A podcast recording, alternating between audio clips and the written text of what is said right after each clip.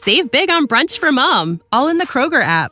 Get 16 ounce packs of flavorful Angus 90% lean ground sirloin for $4.99 each with a digital coupon. Then buy two get two free on 12 packs of delicious Coca Cola, Pepsi, or 7UP, all with your card. Shop these deals at your local Kroger, less than five miles away. Or tap the screen now to download the Kroger app to save big today. Kroger, fresh for everyone. Prices and product availability subject to change. Restrictions apply. See site for details. As you guys know, there's a lot of online sportsbooks out there. MyBookie.ag is the only one that gets my stamp of approval, and you know I don't give that out lightly. To get my endorsement, I've got to personally use them, and that means they have to be the best. And MyBookie.ag is by far the best sportsbook I've used. Go to MyBookie.ag, enter in promo code WCE100 for a 100% deposit bonus. That basically means that they're going to double your first deposit.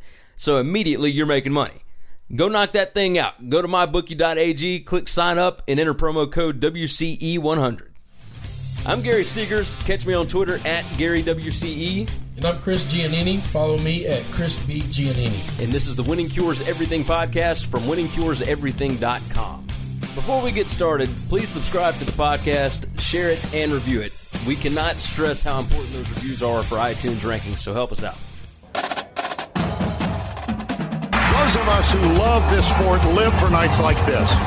You are looking live at the Georgia Dome in Atlanta. It's football. I've been watching it for 40 years. 40. 40 years. How about that? So here is fourth down. Can you believe it? It's picked up by Michigan State's Jalen Watts Jackson, and he scores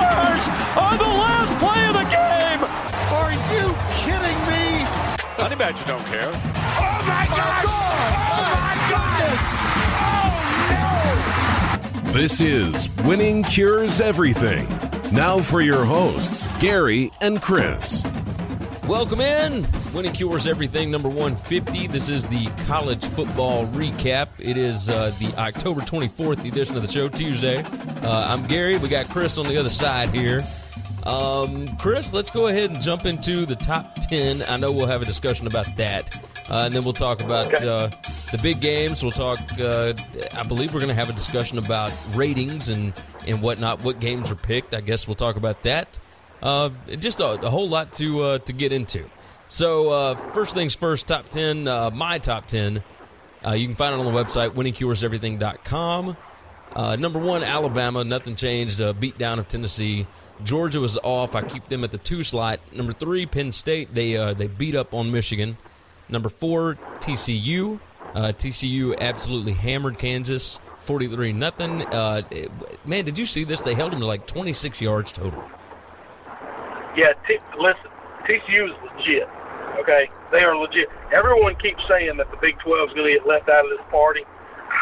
I think it will be a sham if TCU happens to be able to run the table and they get left out because If- they are playing great. If TCU runs the table, I will be very, very surprised. Look, they they've got a game at Iowa State this weekend, and then they play Texas, then they play at Oklahoma, and then they play at Texas Tech. If they end up running the table against that and whatever ends up coming in the um, in the Big Twelve championship game, I mean that is that cheers to them because they, they'll be in at that point. So, um, so, hey, go ahead, go ahead. no, I was saying I, I hope I hope they get in. If if they do that, I hope they get in. I don't think it'll be any question. Uh, number five, I've got Miami still undefeated. Uh, close game with Syracuse, but they uh, they got the job done. Number six, Wisconsin.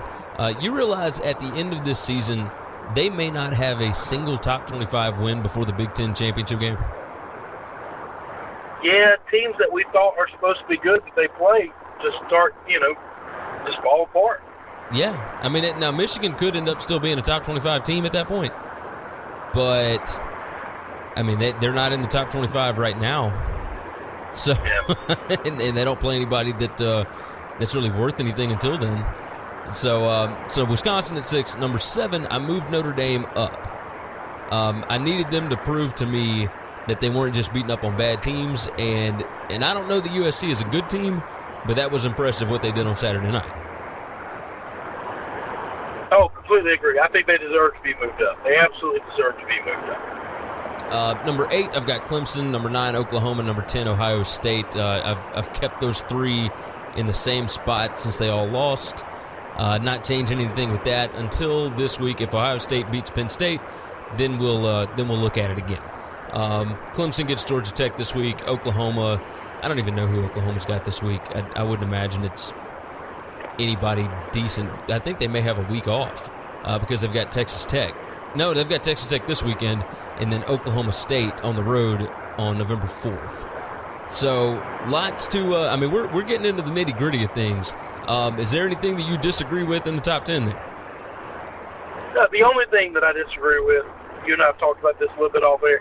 I, I think Penn State, after if, if Notre Dame deserved to get moved up, I think Penn State showed they're the second best team in the country. I know Georgia didn't play anybody, but I can't imagine them doing them playing anybody other than Auburn or Florida, and and and the outcome actually making a difference. So I think you know, if they blow to out me- anybody else on their schedule, it doesn't it doesn't bother me. to me, Notre Dame's win over USC in the fashion that they had it, uh, it helped boost Georgia a little bit more because of their win, you know, in South Bend. So that that's why I kept Georgia at two because their two best wins are better than Penn State's two best wins, um, at least in my eyes. You know, as far as ranking and whatnot, their their blowout of Yeah, Mississippi but, but State. you're but you're taking you're taking the number and saying they're two best, and okay, their one best is better than than Penn State's one best, but but their five best aren't better than Penn State's five best. So you know, I mean, at, at some point in time, you got to stop drawing a line and see what we see. Yeah, no, I'm with you. I, I may still be holding on to that Iowa State game a little I mean, bit, but I mean uh, Iowa game. Somebody sorry. decided to. Somebody decided to say we're going to rank people years and years and years ago to top 25. Why they didn't stop at 20, I don't know. Why they didn't go all the way to 50, I, I don't know. But but if you're if you're 26 or, or worse, you're you're not considered ranked. Uh, you know, so at some point in time, you just got to say a number's a number. And, you know, Oh yeah, I mean I'm I'm with you. yes, I'm with yes, you. they have. Yes, Georgia has the best win of those two teams. But but I just like I said, I think the Iowa win is a huge win. Huge win. Iowa is a much harder place to play at night than Notre Dame could ever be. It just is. It's a fact. I- I Nobody agree with you. that. I, I, I don't think No. Iowa is a very good football team right now. And, and the fact that they went on the road and lost to uh, Northwestern on Saturday d- doesn't help that case. So, but wait, I mean, hey, look, Penn State, if they go in and they beat Ohio State, I have absolutely no problem moving them ahead of Georgia no matter what happens in the cocktail party. So, so I'm I'm reserving judgment until after this weekend. Um, for now, let's move into uh, let's move into some games. Right, the biggest games of the weekend: Penn State, Michigan. Let's go on and discuss that one because we we've kind of been bouncing around it already. Uh, That was just an absolute beatdown. Now, at, at halftime, it was twenty-one to thirteen, and and you thought Michigan might have a shot, except for the fact that John O'Korn cannot throw the football. But does Michigan have any chance of, of beating Ohio State later in the year? I mean, what's like? It, has Penn State even actually been tested as of yet? Uh, well, yeah, I think Penn State's been tested. I mean, they passed it. What we wanted to see was nothing that had to do with Penn State's defense at all, all right? Because nobody in that top echelon is an offensive juggernaut, okay? Like the teams that we're comparing them to in Alabama and Georgia and Clemson and and Ohio State, like that echelon of teams, that they're they're not offensive world beaters, all right? Those guys they're putting up 40 and 50 against terrible teams, but when they play any defense, decent defense whatsoever, you know, they're, they're around 25 and 30, and there's nothing wrong with that. Um, we wanted to see Penn State play a really good defense to see can they hang with these other teams that are built on defense, and they hung with them no problem. They scored what was statistically the number one defense in the country by statistics was Michigan, and they scored at will, and they looked really good doing it. They had big plays, they had long drives, they they scored all kind of different ways offensively, and it, it made me feel like the way I felt when the season first started and they were doing this against little bitty pup teams. This team has a chance to legitimately win the national championship because I don't know of a defense in the country that is so complete that they can stop them.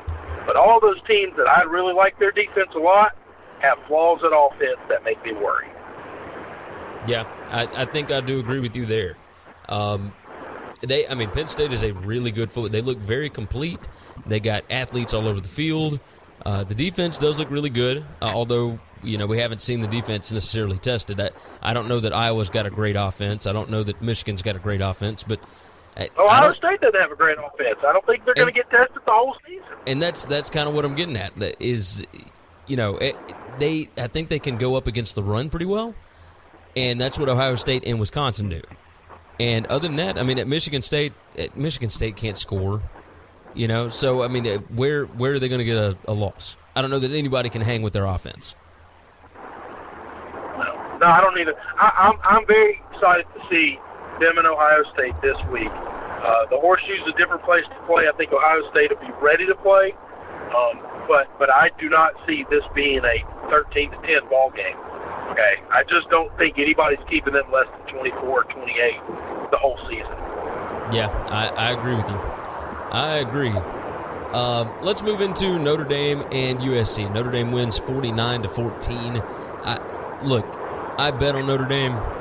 I expected Notre Dame to win. I did not expect that. That was an absolute beatdown from from the time of the first kick. Uh, I mean, did, did you watch any of this game? Very little, very very, very little. It, it didn't interest me at all. Um, can I ask a question though? Yeah. Have we ever, ever, ever, ever, in your remembering of watching college football, had a Heisman Trophy number one draft pick prospect at any position, any position, be that big of what looks like to be a bust in Sam Darnold? Because even the games they've won, they've won a lot of games up until this point. Even in the Stanford game, he didn't look good. The game that they blew somebody out, they just lined up across the line and beat the hell out of somebody. That only win on their record, he didn't look good. They had two runners that ran for 100 yards each to make that win what it was. Is Sam Darnold good at all? I mean, what what happened? I mean, that's it's a good question. I, I think, look, I feel like the the head coach might be in over his head. Um, and I, I think that they are putting too much on Darnold, which uh, sounds crazy, but last year nobody had ever seen the kid. And, and we see this in the NFL all the time. It's not always the case in, in college, but when when teams figure out how to defend you, uh, Darnold has got some mechanic problems. And I, I don't know if you've noticed this, but it, no, that's that's what I was about to say. I don't know that teams are trying to defend him a certain way. I, I don't I don't know that he's I don't know that he's as laser accurate as people think, and I think he holds the ball too long. Um, yeah, his motion is not flawless or, or smooth at all. I mean, it's well, it's he, he rears back, like he, he holds yeah. the ball down, and, and it takes a long time for him to get the ball. A out. long delivery. That's yeah. Right. So so when he does that, um, I mean, I, I just I feel like teams tend to know where he's going with the football a lot quicker now. Exactly. And you know, it, it, when when you bank so much on on one kid, uh, yeah, I mean, of course, USC's got players all over the field. They shouldn't be banking on just this one kid. And I, I mean, the game plans just look awful. Uh, the defense in this game was atrocious, just awful. Notre Dame absolutely blew them out of the water uh, from the word go, and I, I didn't see that coming. I, I really thought no, that USC would be prepared. Yeah, I did. I did too.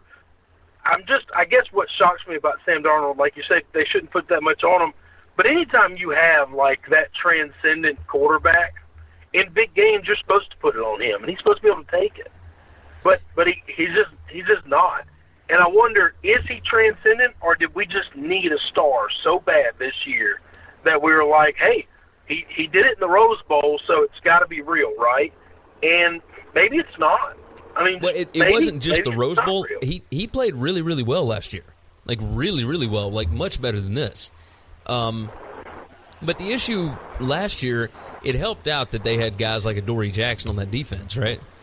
So you, you That's had right. Dory Jackson returning punts and returning kicks, and at, I mean Jackson had the biggest plays of the game against Washington last year in that big win. So, you know, I, when when you lose a guy like that, and then the only one that you've got coming back really is is Darnold. uh, That's that's where I'm going with it. I, I think that that's the biggest issue is is they're game planning too much around one guy, and when other teams figure out how to defend him, eh, you know, it's you you you end up with games like this. And I think there's more on Well, the the schedule. yeah. Oh yeah. Well, the long delivery is going to kill you because, like you said, people know where the ball's going. Guys are not open forever. Okay, they're open. You have to throw them open, and they're open for split seconds, which is why that .03 delivery time has to be right there. And and when you're you know way way above that, which is what he is, you can't throw people open, and you can't even hit open targets.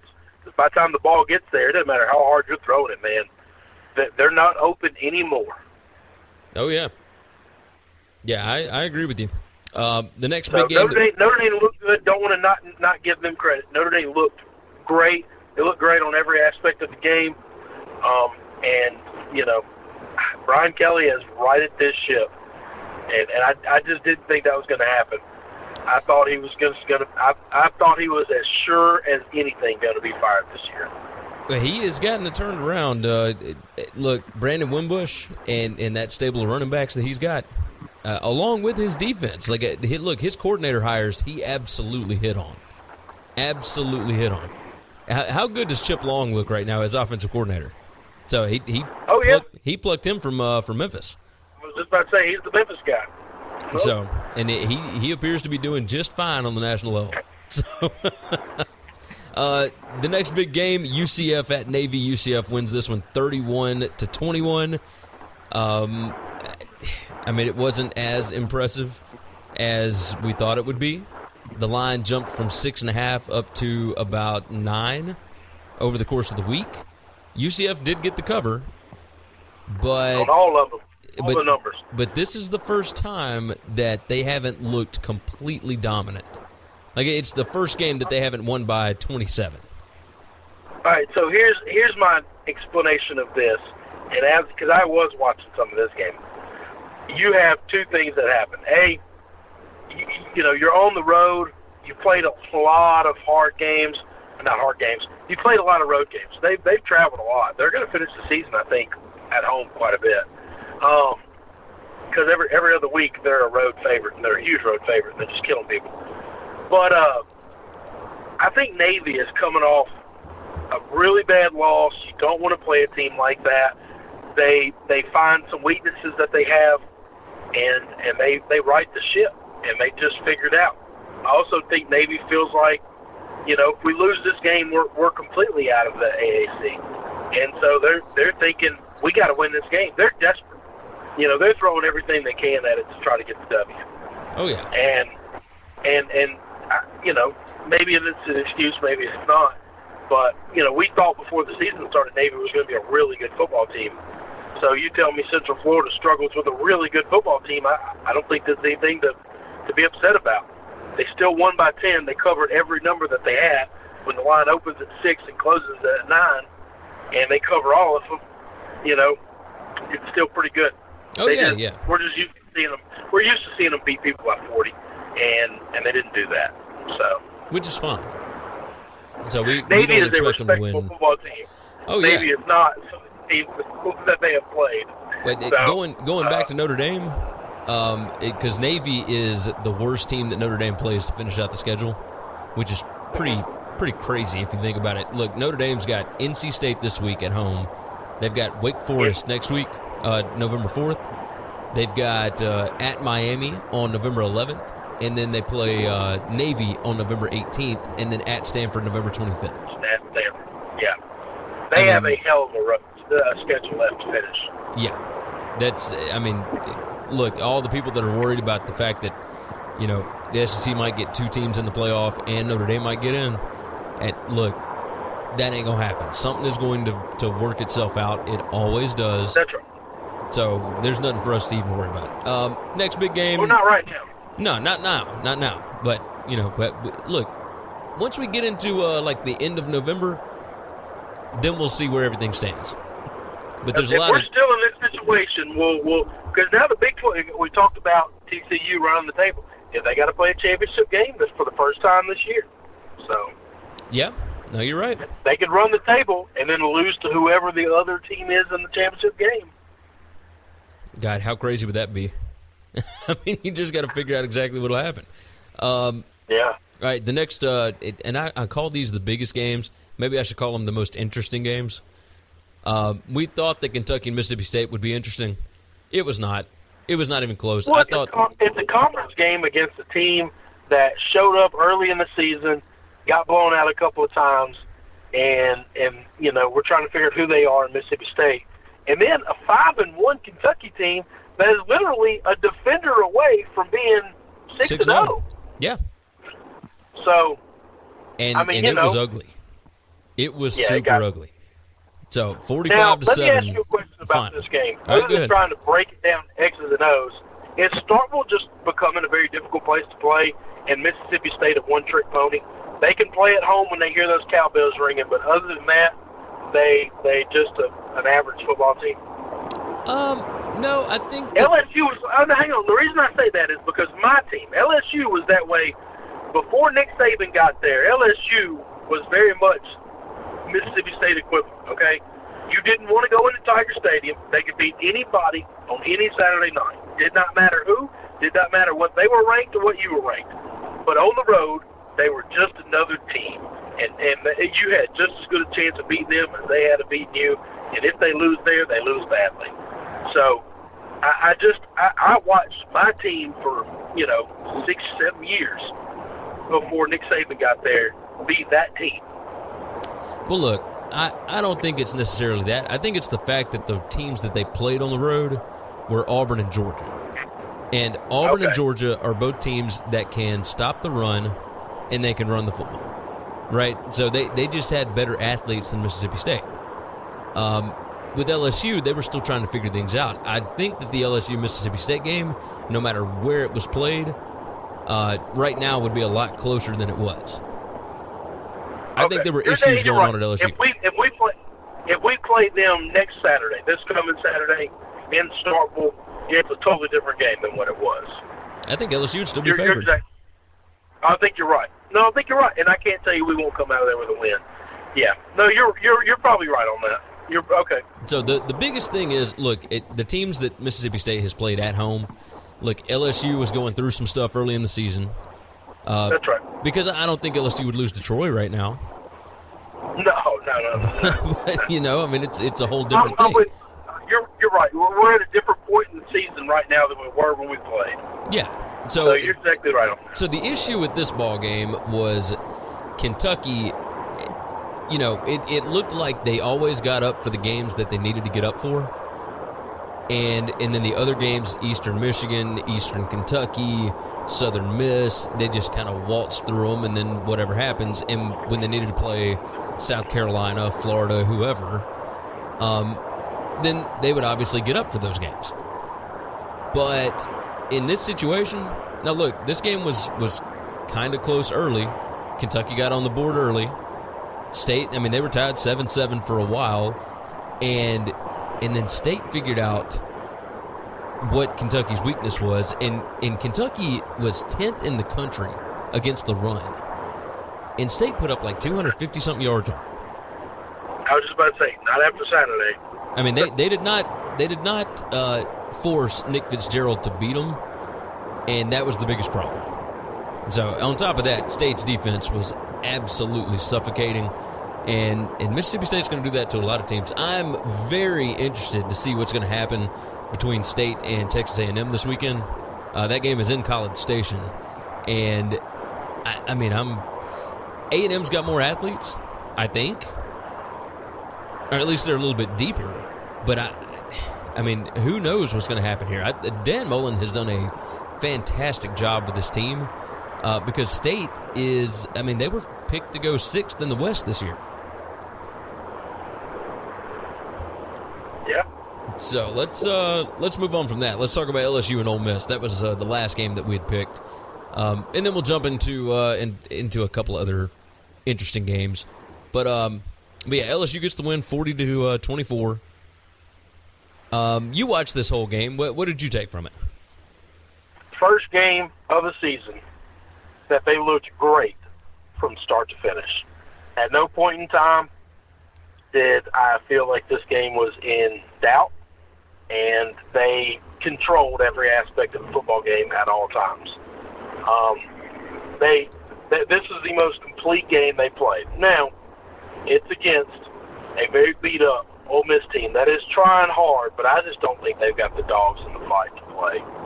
I mean, they they don't have, especially with Shea Patterson out, they don't have SEC caliber talent right now, and and I think it's going to be real hard for them. They need to make a huge coaching decision, and and they need to do it, and not need to mess it up because um, they're they're on the verge of, of being Vanderbilt for years to come. Well, that's uh, see, that's don't. the interesting thing is that Vanderbilt went in and got absolutely steamrolled by them last week, and in this week, Ole Miss turns around and I mean they put up 24 points, but no, I think Ole Miss played hard. I think Ole Miss tried hard. Um, I, like I said, LSU did everything right this game. Very few mistakes, very few flaws. Uh, it weren't in a lot of pressure situations, so it's kind of easy to do that. But when um, um, Shea Patterson, I couldn't think of his name. I apologize. Shea Patterson goes down. Um, it, then, then I think they just they kind of got desperate. Now they actually had a great drive with a backup quarterback and scored on us. Uh, you know, but our offense was rolling. Danny Etling had a had a real real good game. He had three or four big passes that were just dropped I mean, perfectly placed footballs. And I was very frustrated watching the game with a bunch of Ole Miss friends. And, and you know, we're all respectful and polite and appreciative of each other, and, and we get along well. And and every one of them, you know, were just like, oh man, this game would be way uglier if these guys actually caught the ball. And I thought, man, that's something you just don't say a lot in LSU. You cannot drop those balls if you're those receivers because Danny Etling is not good enough to to have dropped huge passes because you can't assure that he's going to make those passes all the time. Um, so, you know, LSU went from a team that had all the talent in the world at receiver and couldn't get a quarterback, and now they don't have a great quarterback. Seems like the receivers aren't playing to the caliber they need to play at either. So, uh, a few things, hiccups here and there, but Etling, you know, all in all, had a really good game. Offensive line blocked well, but Ole Miss's defensive line hadn't been great. Um, and what we did to Ole Miss is what everybody needs to do to Ole Miss. This is what Vanderbilt didn't do, and it's what Vanderbilt got killed on. Run the football at them. Just run it right down the throat because that that's where they're struggling more than anywhere. And at one point in time, Derrius Guice had more rushing yards than the whole team for Ole Miss had uh, total yards.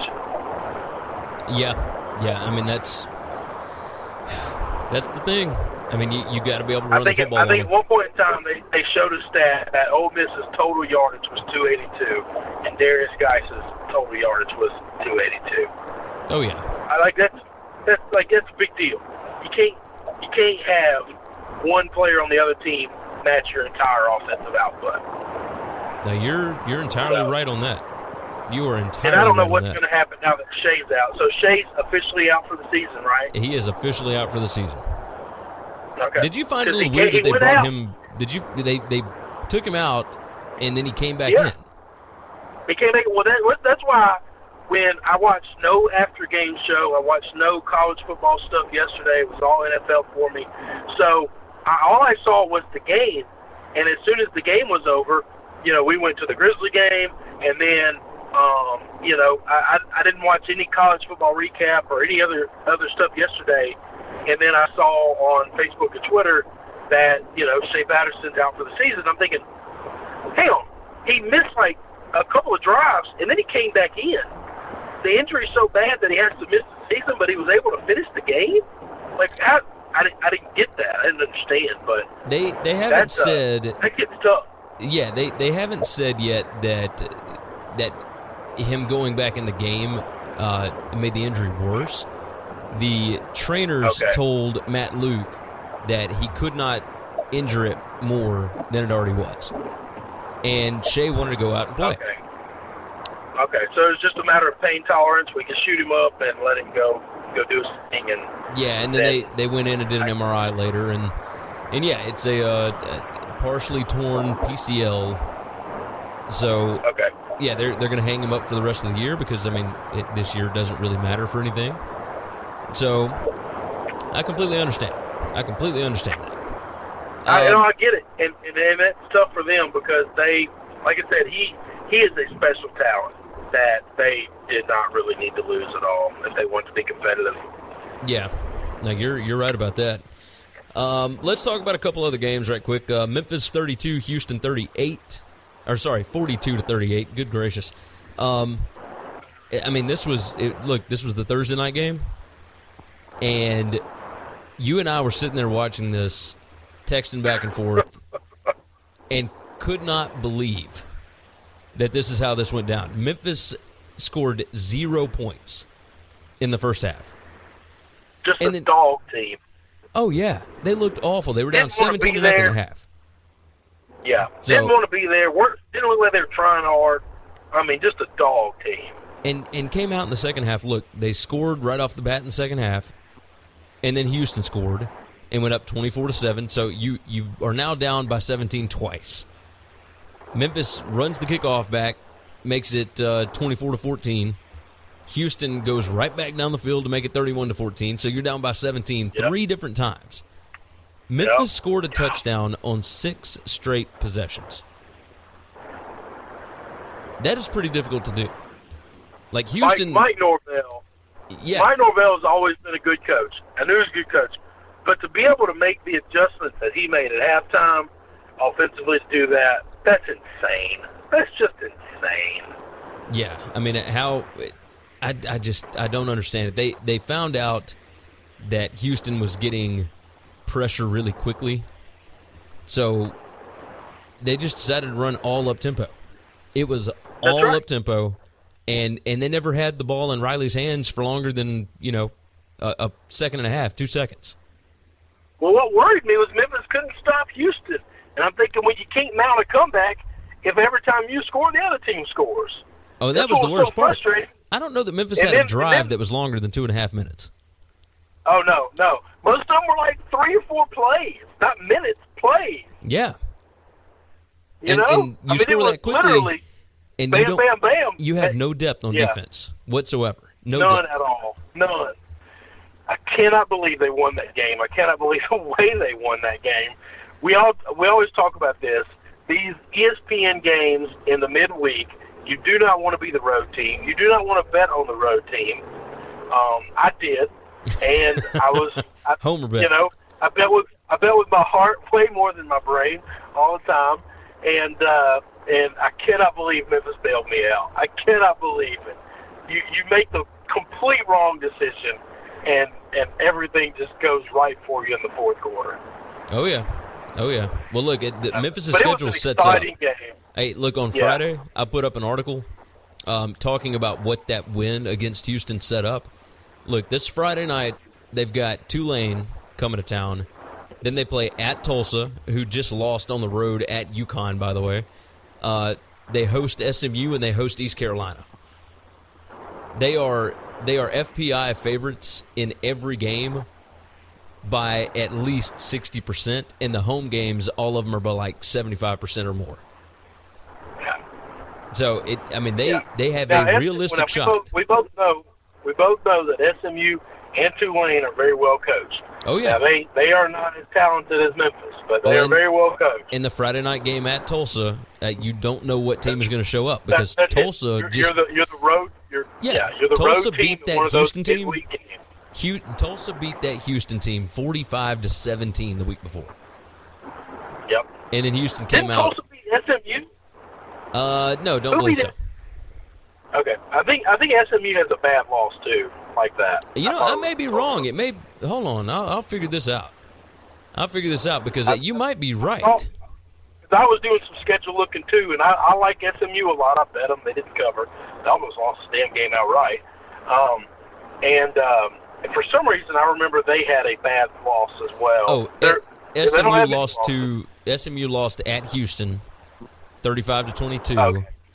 And they lost uh, at TCU.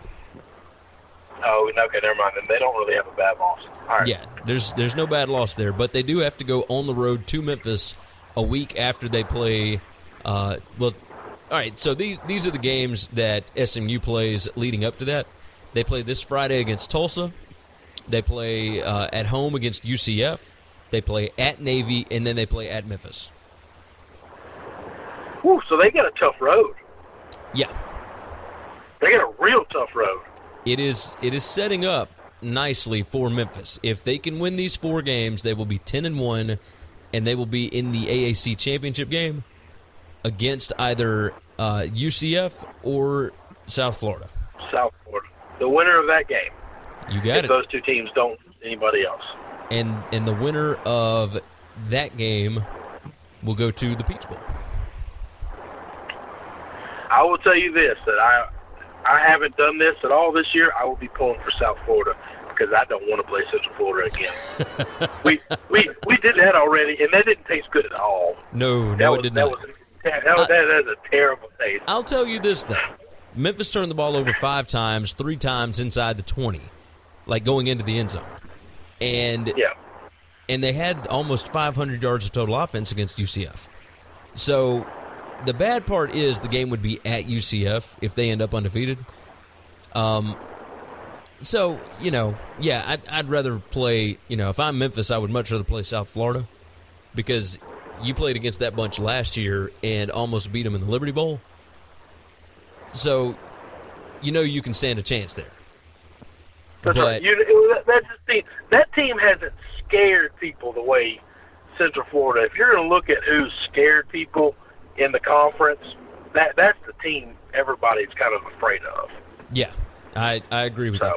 I agree. And it doesn't hurt that they beat the hell out of Memphis already this year. So Oh yeah. Um, there's not a whole lot of other games to uh, discuss. You and I had a conversation on Twitter back and forth on Saturday, so we'll we'll end out the uh, the college football recap with this. Um, you were discussing the fact that CBS should have chosen a different game other than Alabama Tennessee for Saturday. Now the other options were LSU at Ole Miss, uh, Kentucky not at good options. yeah, Kentucky at Mississippi State. Um, God, was there another game? There was another one. Auburn? Auburn at Arkansas. Oh Auburn yeah, at Auburn at Arkansas. Arkansas. Uh, that was their only four options. all so four not like games they were had a lot of options, Yeah. and none of them look great. I understand that. All right. So where? Uh, give me your reasoning behind this. What? What else? What? What game should they have chosen? Why do you think So they should have chosen it? Uh, Etc. but it's hard to say they should have chosen any of them because all of them ended up being blowouts. Here, here's my here's my my discrepancy with it is this: you know you don't have a good game to show at all, and I, I we're going to have about five different arguments to to make this whole point because we're all going to be arguing different things to make this circle work. But um, I don't think the ratings quote. I don't think the team you put into the CBS 230 slot matters about ratings. I just don't because I have looked at those ratings week in and week out for years, because what we do, and they're always pretty consistent. Now there's a spike up every now and then when you have like a mega matchup, but other than that, it's pretty dang consistent, and and that tells me the team does not matter. Now, if you are CBS and you are in bed with the SEC, you have a contract with them. You you work together as a television partner with them. It is in your best interest for the conference to be better, for the conference to be stronger. Well, why do we put these smaller school teams on on Thursdays and Fridays and compete with high, college high, uh, high school football? Why do we do that? What's the what's the only reason they do that for? Well, exposure. exposure because exposure to the program is better for the program. Okay? I think that the Mississippi State Kentucky game would have been the game that I would have selected because you have a 5 and 1 Kentucky team.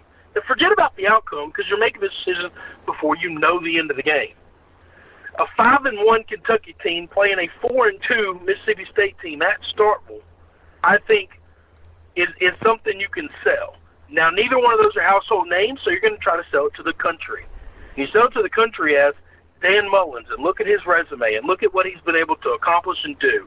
And then you look at Kentucky, and look at you got the Stoops name in there that that people know, and and look at what he's accomplished at Kentucky, this basketball school, where where half the country doesn't even know they play football.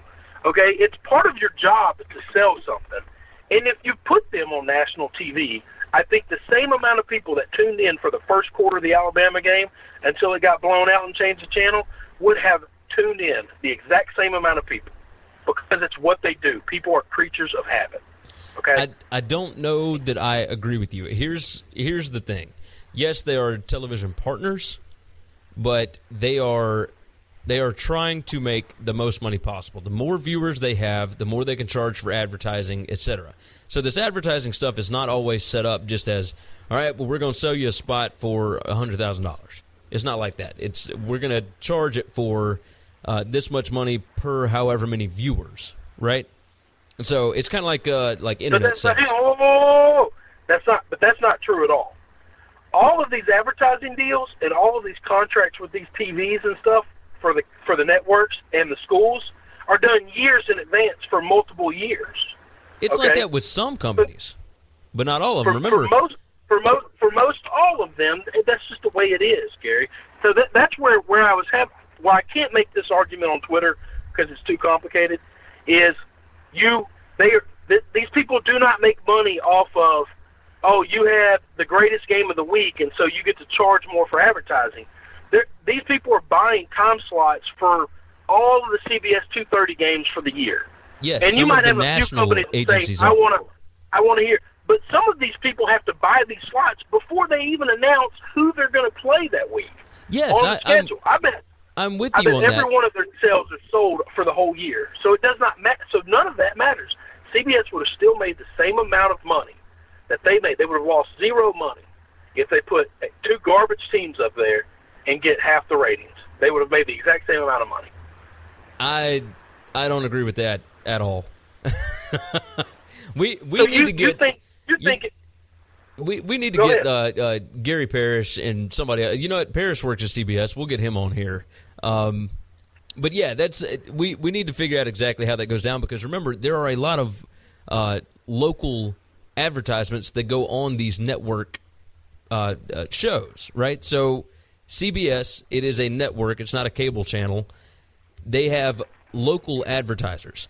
So when it is a game that they are really really interested in, they will sell more, right? So look, here's here's the bottom line with the here this is uh, where we just disagree with because we don't know the answer then right now.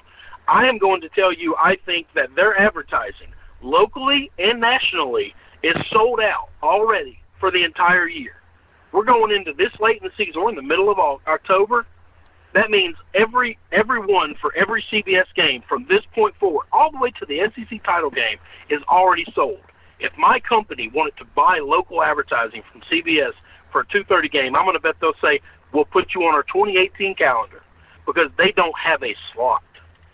All right, that's what I believe, and that's what I think, and that's what I know about advertising. Is this stuff is not sold on a week-to-week basis. It's not Thursday, and they're saying, "Oh man, we still need to fill four different commercials here." I think they've they've got this stuff down to an art, down to a science.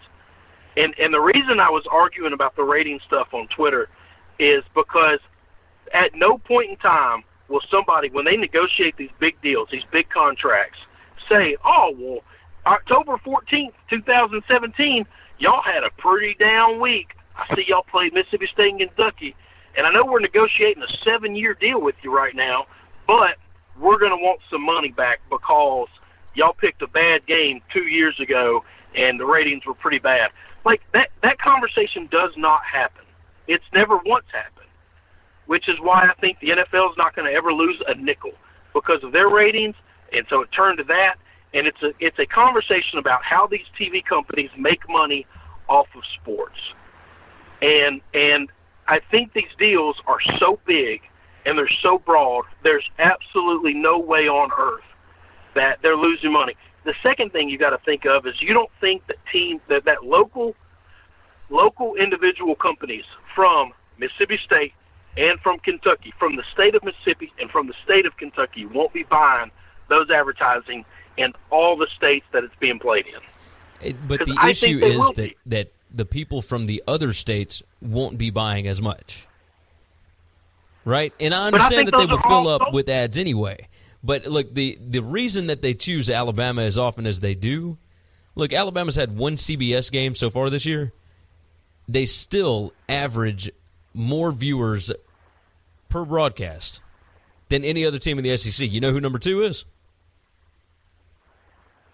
Number two would be Tennessee. Those are the two biggest national brands, which is ridiculous. I understand because Tennessee is god awful, but if They you, have a huge fan base, though. yes, But but that's not the point. That's not the point. That's what we're not. That's where we're just not going to see eye to eye.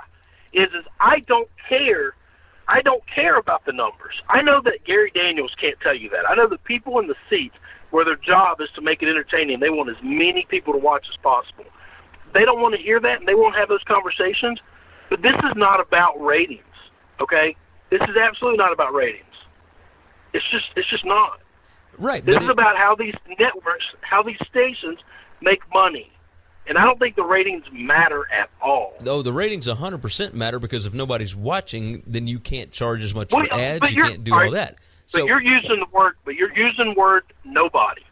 I think just about the same amount of people are watching. If if in relative terms, if two million people watched the Alabama game, and only 1.75 million would have watched any other game, is what the statistical average is. Then then nobody is losing any money, and nobody's demanding money back look, because I've, it's not cut in half. I've got the I've got all of the uh, 35 SEC games that have been registered to Nielsen so far this year. Number there are eight of them that have been on CBS. Oh no, six of them that have been on CBS. Because I could, because I could care less about what other channel what other time slot. I believe that the time slot matters. If you put them on prime time, it'll have better ratings. That's just a fact. And you put them on a channel that more people have access to. Well, that's I mean that's not always the case. So here, look, the one through three in this were Alabama FSU. That was like twelve point three three five million on ABC, uh, seven point six five million on ABC for Michigan, Florida, and then five point one three four for Tennessee, Georgia Tech, and that was the opening Monday night on ESPN. Yeah, all those. Yeah, those are opening weekend games. That that's that's different than everything Now, else. the number four most viewed game was Tennessee, Florida. September 16th, CBS game, 5.133 million people. The number five most watched game, Alabama and Texas A&M on E ESPN. That was 4.774 million. The number six was the CBS LSU Florida game. That was 4.128. Uh, but it, look, the CBS games, they range anywhere from the number 21 game, which was 2.345 million. That was TCU in Arkansas, up to that 5.133 million. So if you put a, a good national matchup on, you can more than double the amount of people that are going to watch your broadcast. If you put a rat game on, Alabama and Vanderbilt did 3 million people. But that was still 3 million. That's still more than, you know, most of the ESPN games. Um, I mean, just a, a ton of them. Alabama and Vanderbilt was still the number 14 most watched SEC game of the year so far. Alabama and Ole Miss was even more watched than that game, and that was an ESPN 8:15 p.m. kickoff. So the reason that they put Alabama and Georgia and Tennessee and Florida and LSU, those are the national brands. But if you're going to toss in Ole Miss, Kentucky, Mississippi State, CBS doesn't want anything to do with them. Because as you were saying, CBS is looking out for national advertisers.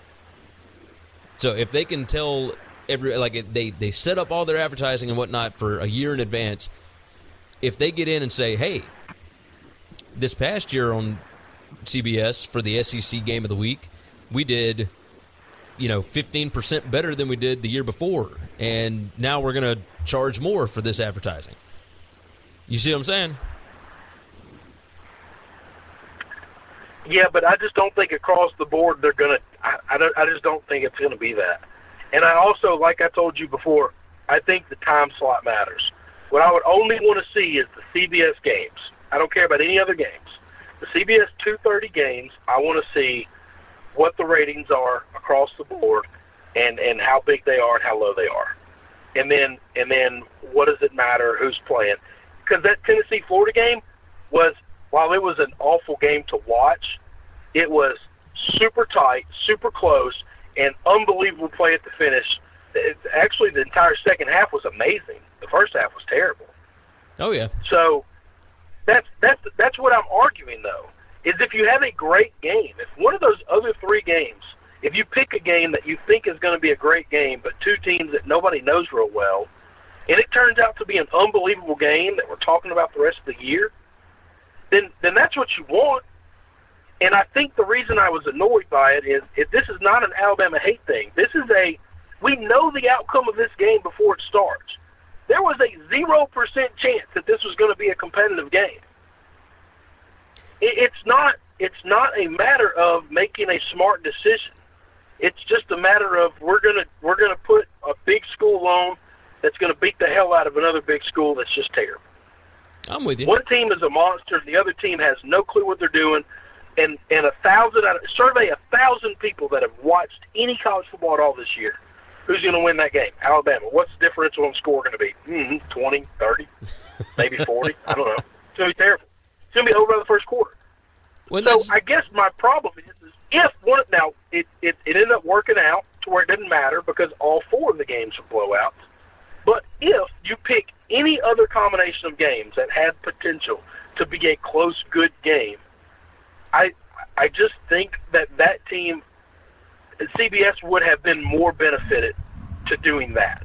And I know you don't know the outcome of those games, but it's a gamble. The one you already know the outcome of the game, there's no gamble. You're just picking the big school. yeah, and, and and that's And- that's and what you do. You that's- pick the big school because they've got the biggest fan base. I, I I'm not going to argue the ratings aren't better when Alabama plays football. I know the answer to that. That's not what I'm arguing. I'm arguing if we put these smaller schools on network TV more often, more people know their name. They're not relevant because they're never on that station. they're never in that time slot. well, and see, here's the difference. In continuing to 2014, we have a we have a chicken and an egg problem. We have a chicken and an egg situation. These teams are popular. These teams are better. These teams continually get more blue chip athletes than everybody else, and they're also on national TV more often. What happens if we put the other schools on TV more and only put them on TV when they play competitive games or when we think they're evenly matched in competitive games? That's a relative term, but okay then then what would happen to recruiting? What would happen to these other schools that now get a boost in TV time? I think that's a fair question to ask. well, let's okay. So let's take a look at at 2014. All right, so I'm pulling up the numbers as we speak. 2014, CBS, you had Georgia, South Carolina.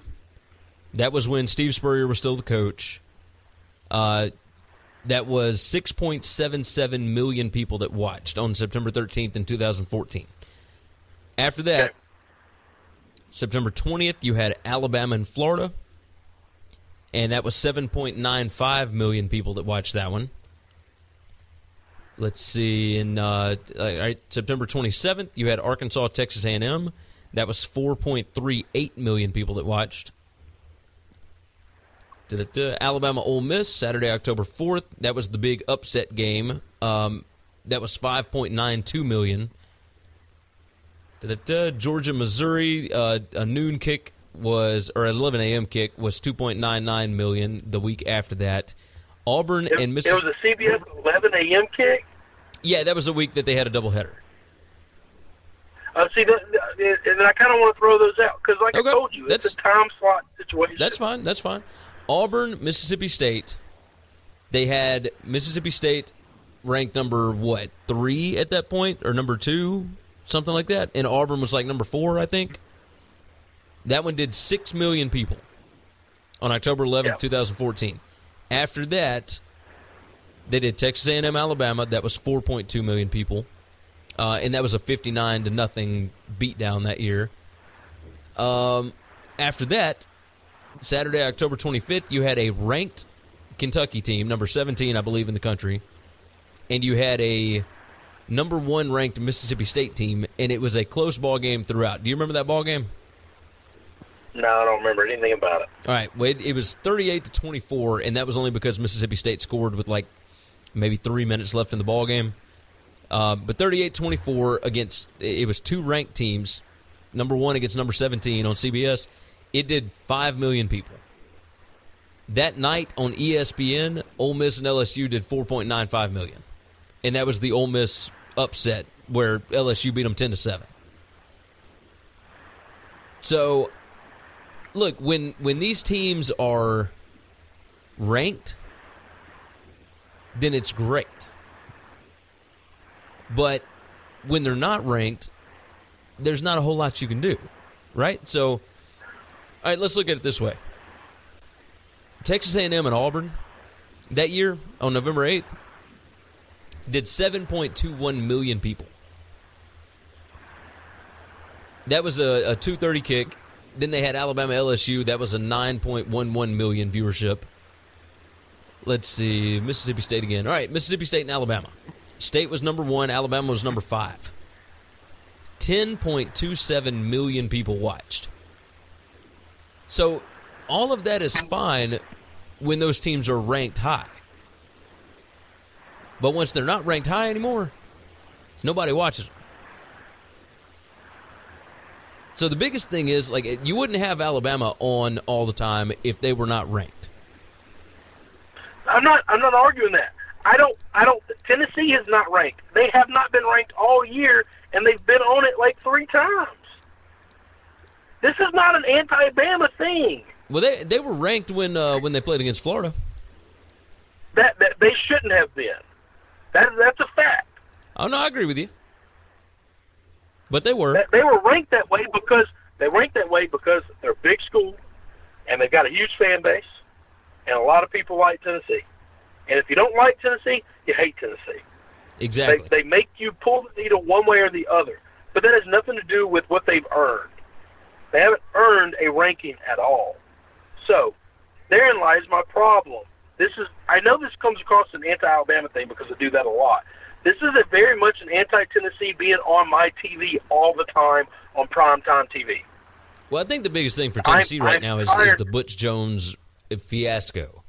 Right? Everybody But wants that- to talk about that, it. You shouldn't. I, you can talk about it. You can talk about it. Don't make me watch a four-hour football game in prime time on it. Give me a better game. You can talk about it. You covered the SEC as, the, as CBS. You have the right to talk about it more than anybody. You talk about it during the Auburn Arkansas game. Oh, looks like Auburn's and Arkansas is going to be getting a new quarterback uh, coach, just like Tennessee. Who do you think is going to come get these jobs? You can talk about them in tandem, but I don't have to, I don't have to watch them all the time. Well, agreed. And I mean, There- I'm, I'm therein- sure that you didn't watch. The problem of my argument. Yeah. No, I didn't. I didn't watch any of it. Not a single play, because there were other games that mattered to me on games that I had money on, games that were intriguing and I thought would be closer. Some of them were, some of them weren't. But it's just I know the outcome of that one. I didn't know the outcome of all these other games. Yeah. I can understand that. So there, therein line, our argument on Twitter was I'm not saying Alabama doesn't pull eyes like that. Anybody who reads that and thinks I'm saying that is wrong. I know that answer. What I'm trying to say is, is if you're in bed with the SEC, it's better for CBS for there to be more ranked teams in the SEC. How do you get them ranked? Let's get them on national TV more often. Let's let people see them. Let's get the recruiting up by doing that. Let's let people who normally wouldn't watch a Mississippi State or a Kentucky team watch them on national TV. Yeah. I mean, I I feel like they've done a pretty good job this year. Alabama's only been on CBS one time. So, well, two times now. not Alabama. No, I know, I know. I'm not saying just that. I'm saying it. Look, it, the ratings so far. Here are the matchups. Okay, TCU and Arkansas, Alabama Vanderbilt, Auburn LSU, Georgia Tennessee. And that Alabama Vanderbilt game I thought was wrong because at that weekend Florida played. oh no, no, it wasn't Da, da, Florida. da, da. Well, that was uh, uh, who was that weekend? That was the Georgia game. That was somebody Georgia else. Mississippi State. There was somebody else. Me, and you had a conversation. Yeah, Georgia Mississippi State should have been the CBS 2:30 game. But here's the And thing. I know the outcome didn't show that, but that absolutely should have been it. Mississippi State just beat the hell out of LSU on national TV, and um, and Georgia, you know, coming off their big win uh, in in in Notre Dame. Yeah, I'm I'm with you. Either That way, game should have been on, but then we got Vanderbilt. so we we don't have a game where Mississippi State has been on CBS yet. But I would imagine we will be getting one relatively soon. But that was prime to do it right there. Like that was absolutely your opportunity to say, "Hey, let's do this." Well, but at, at the same time, when else are you going to get a chance to put Vanderbilt on at two thirty? Well, at that time, Vanderbilt looked really good. If Vanderbilt gets beat up by Alabama no one cares, but then the next week they go to Florida, and if they take care of business in Florida, then yeah, any SEC game that Vanderbilt plays at home, well, you could put them on there. Agreed. That would absolutely be because nobody else is Alabama. So your your one time to showcase them is when Bama's going to come in and just destroy them. That's that's not anything anybody wants to see. Well, I mean, touche. I, I'm with you. I uh, I'm explaining why because you you can't just not show the number one team in the country. But you're and here's the thing: you're saying you're talking about it like they're not going to at all. You're guaranteed to get the Auburn game. You're guaranteed to get the LSU game, no matter what those two teams are doing, unless they look like Tennessee at one point in time. But to this point, we know they're not Tennessee, so you're guaranteed to get those two games, and you're going to get the opening game of the season when they play whatever non-conference team that they play that they've been doing the last couple of years. Like you're guaranteed to get those three, and then if they do what they always do, you're going to get them in the SEC title game. That's four times in 13 weeks. That's that's over a third of the season. You're going to get Alabama. I think that's fine. I think that's I think if I'm CBS, I'm dancing in the streets to get them four times. I think that's awesome. Well, CBS doesn't ever And get the, the non-conference game. Like it, Look, Ala- they got the Alabama's always in on on the ESPN or ABC whatever game. So they can't. They don't have an option to even say I want that game. no, they cannot do that because it, ESPN owns those games. Like they have the rights with Chick Fil A or with uh, Jerry World or whatever. So that's why ABC shows Okay. those. the The only CBS opening weekend games are games that are at home. So the reason that they were able to broadcast TCU at Arkansas is because Arkansas was at home. Okay. So last year, I think that game was on uh, Fox or ESPN, one or the other, who, whoever owned the Big Twelve rights at the time. Um, Okay. but yeah, that's that's That- how that that ends up going down. Like so for But, CBS, the but it's way not. It's not like you're never gonna. It's not like your CBS. You're never gonna get Alabama. well, no, the, you're the still rule gonna get them is at least. listen, at the least the, CB, times. the CBS rule is that you get to show one team five times during the season, and then six if you show them on the SEC championship game. the championship game. So But here's the problem. You don't think five is too much? um, it all depends How on many? what you're trying how to many accomplish. weeks are there? There, there are 13 weeks in college football season, regular season. Everybody gets a bye week. They play 12 games, right? Right. Five is too much for one team when the conference has 14 teams in it. Well, they set that up in case everybody else is just absolutely awful. Um, but I mean, if you look at it this way, look, Tennessee has been on three times now. Florida And has been on. That's, that's shameful. Yeah, no, I'm, I'm with They you. They should have been on for the Florida game. I'm, I'm not taking away the Florida game because at that point in time, both of them deserved to be there because of what they had done. That's fine. But after the Florida game, they get no more. All right, we now see what you are. You're a dog team. That's that's terrible, and, and your games are incredibly boring. So we're out. We're absolutely out, and you don't get any more games. And they just draw a line in the sand and say, until you win, you don't get any more games. All right, so Tennessee, Florida was in week three.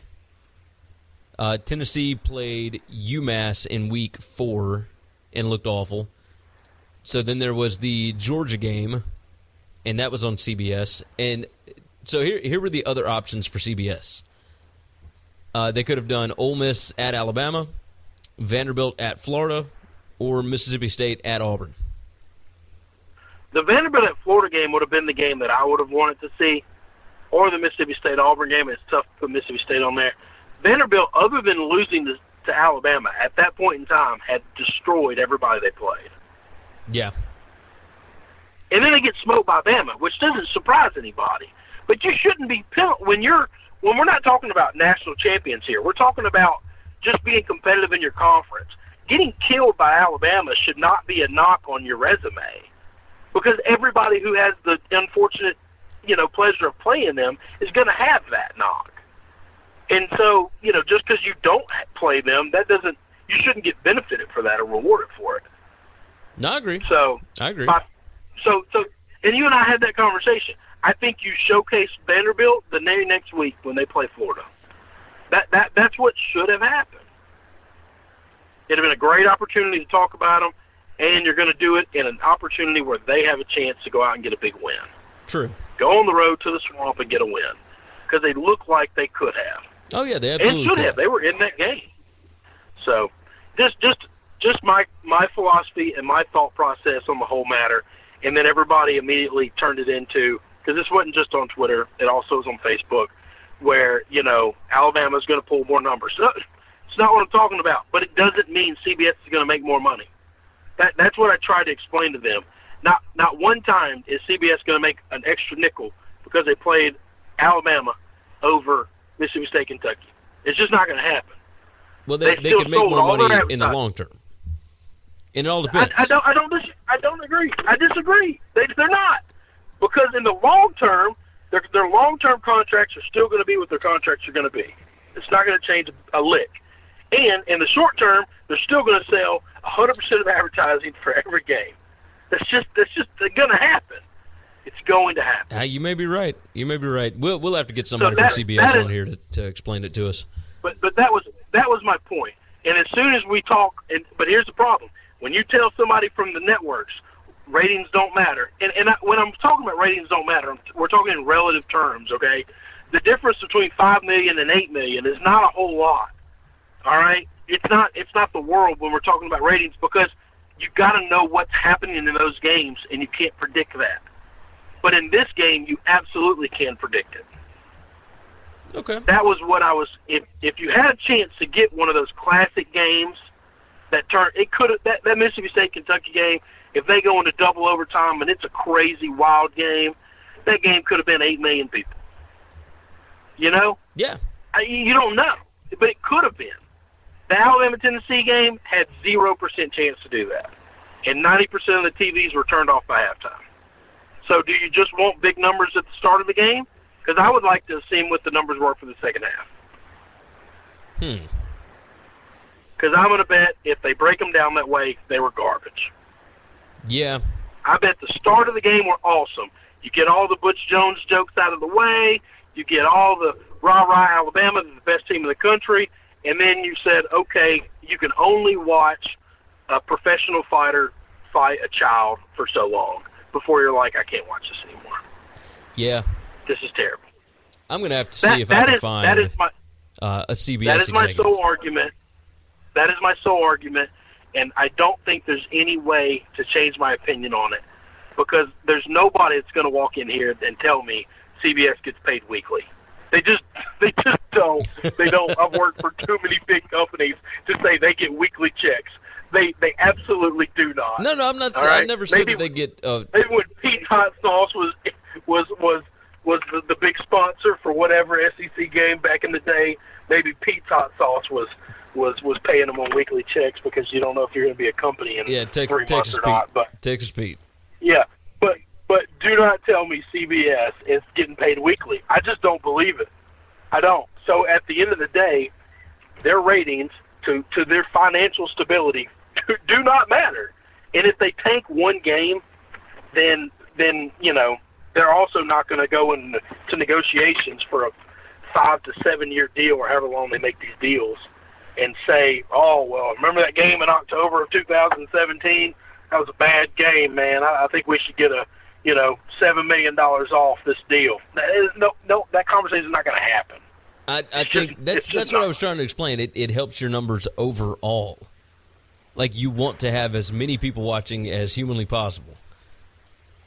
So that way it averages out to even more at the end of the year. Yeah, but I don't I don't know that you're going to get any more money out of the advertisers that they're getting already, and I don't know that they're no no one's going to say, oh, you're you're down, you know, two and a half percent. Because if you're down more than two or three percent, it's not one game.